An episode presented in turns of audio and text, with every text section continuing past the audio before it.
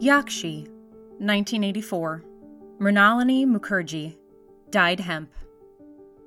One of the first things that people tend to notice about this piece is its sense of scale, both large and small.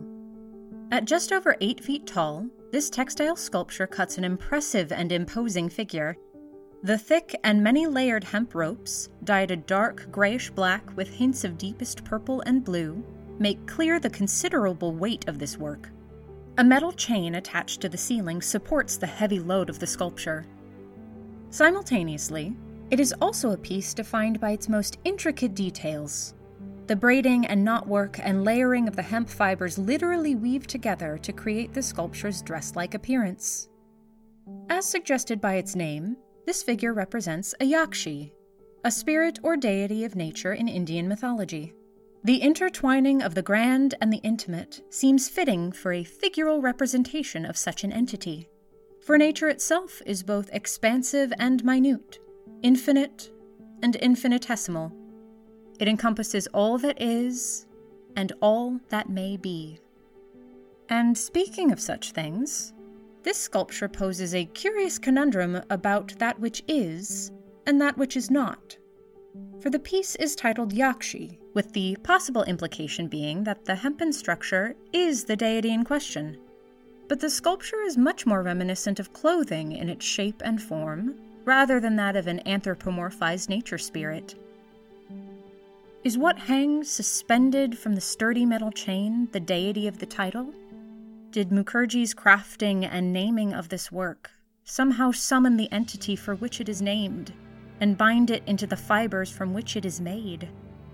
Or does the Yakshi actually exist in the negative space of this work, in the gaps between what is observable and known, does it slip between the braids and twists of the hemp fibers to don this painstakingly crafted ensemble?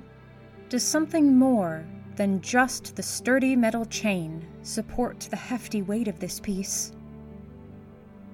What exactly stands before you now in all its majesty and mystery? Does it look down upon you, even as you look up at it? Who knows? That is for you to answer, and you alone. It is for you to find divinity in the weave of a rope, or in the empty space that suggests form and substance, and something more than the nothing that is supposedly there. But if that is true, if some spirit, some entity out of nature exists before you, right where you stand, what might it think of you?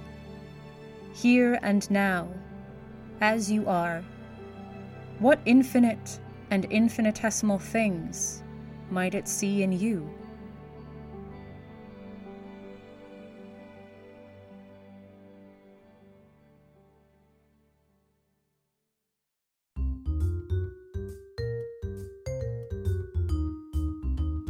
We have an exciting announcement for our artistically inclined guests. The Godfrey Estate and Museum now has a new art class offering for its most advanced students hand painting. This frequently requested course is now available to anyone who has previously completed the finger painting class here at the Godfrey. Prospective students will take the skills that they honed in finger painting and learn to paint not just anatomically perfect fingers, but the hands that they attach to.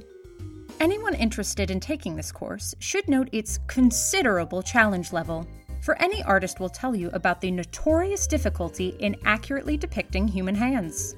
But the challenge of it is half the fun. Also, to note, in a more serious vein, anyone intending to enroll in this new class must first sign a general liability waiver.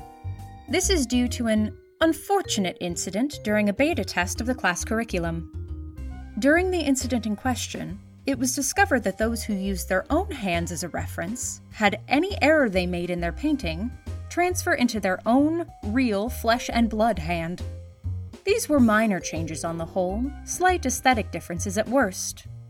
With one exception. One of the students in the beta test failed to paint the lifeline in the palm of his hand. The student then vanished into thin air, his brush still laden with paint as it clattered to the floor. This student has yet to reappear. If you're interested in taking this exciting new course, please visit the information desk to sign up.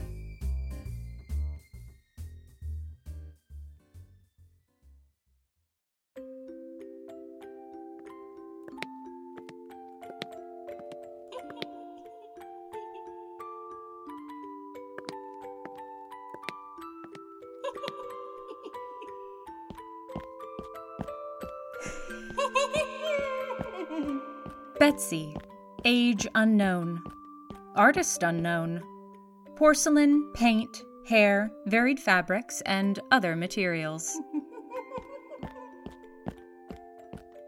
Look at who's caught up to you, despite your distance run.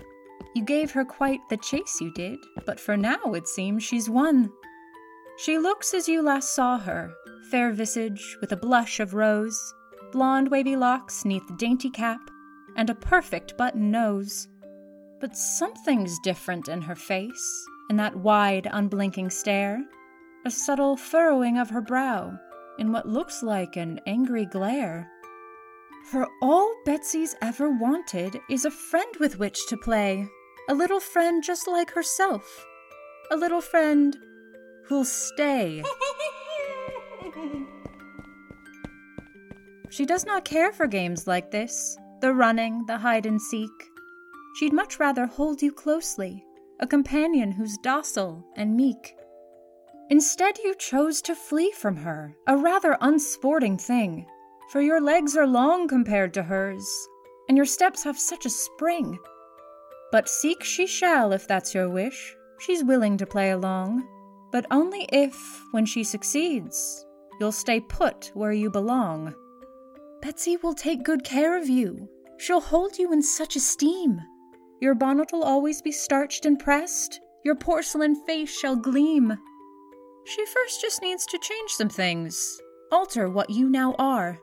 A little of this and a little of that, though at first it may seem bizarre. For Betsy here is an ageless one. Upon her time's left no blemish. And if you two are to play forever, you need more than blood and flesh. Porcelain's better, if you ask Betsy, for though it's delicate, it lasts. Look to Betsy herself for proof of it a relic out of an unknown past. Flesh may be sturdier, yes, it's true, but only for a time. In no span at all, it surrenders to the earth, becoming one with the dirt and grime. Such a fragile thing you are to her, you must be carefully kept, lest some harm befall you here, and render dear Betsy bereft.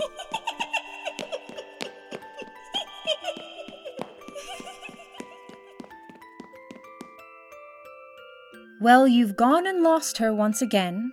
Poor Betsy, she's so put out but keep eyelids peeled and ears open wide. You never know when she's about.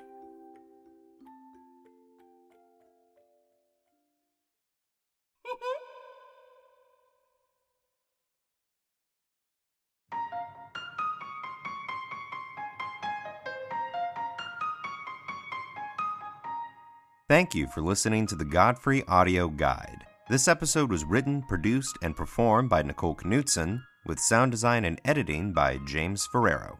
It was produced on unceded Tongva, Chumash, and Kizh territory. Enjoying your trip to the estate? Don't forget to rate, review, and subscribe on your podcast app of choice.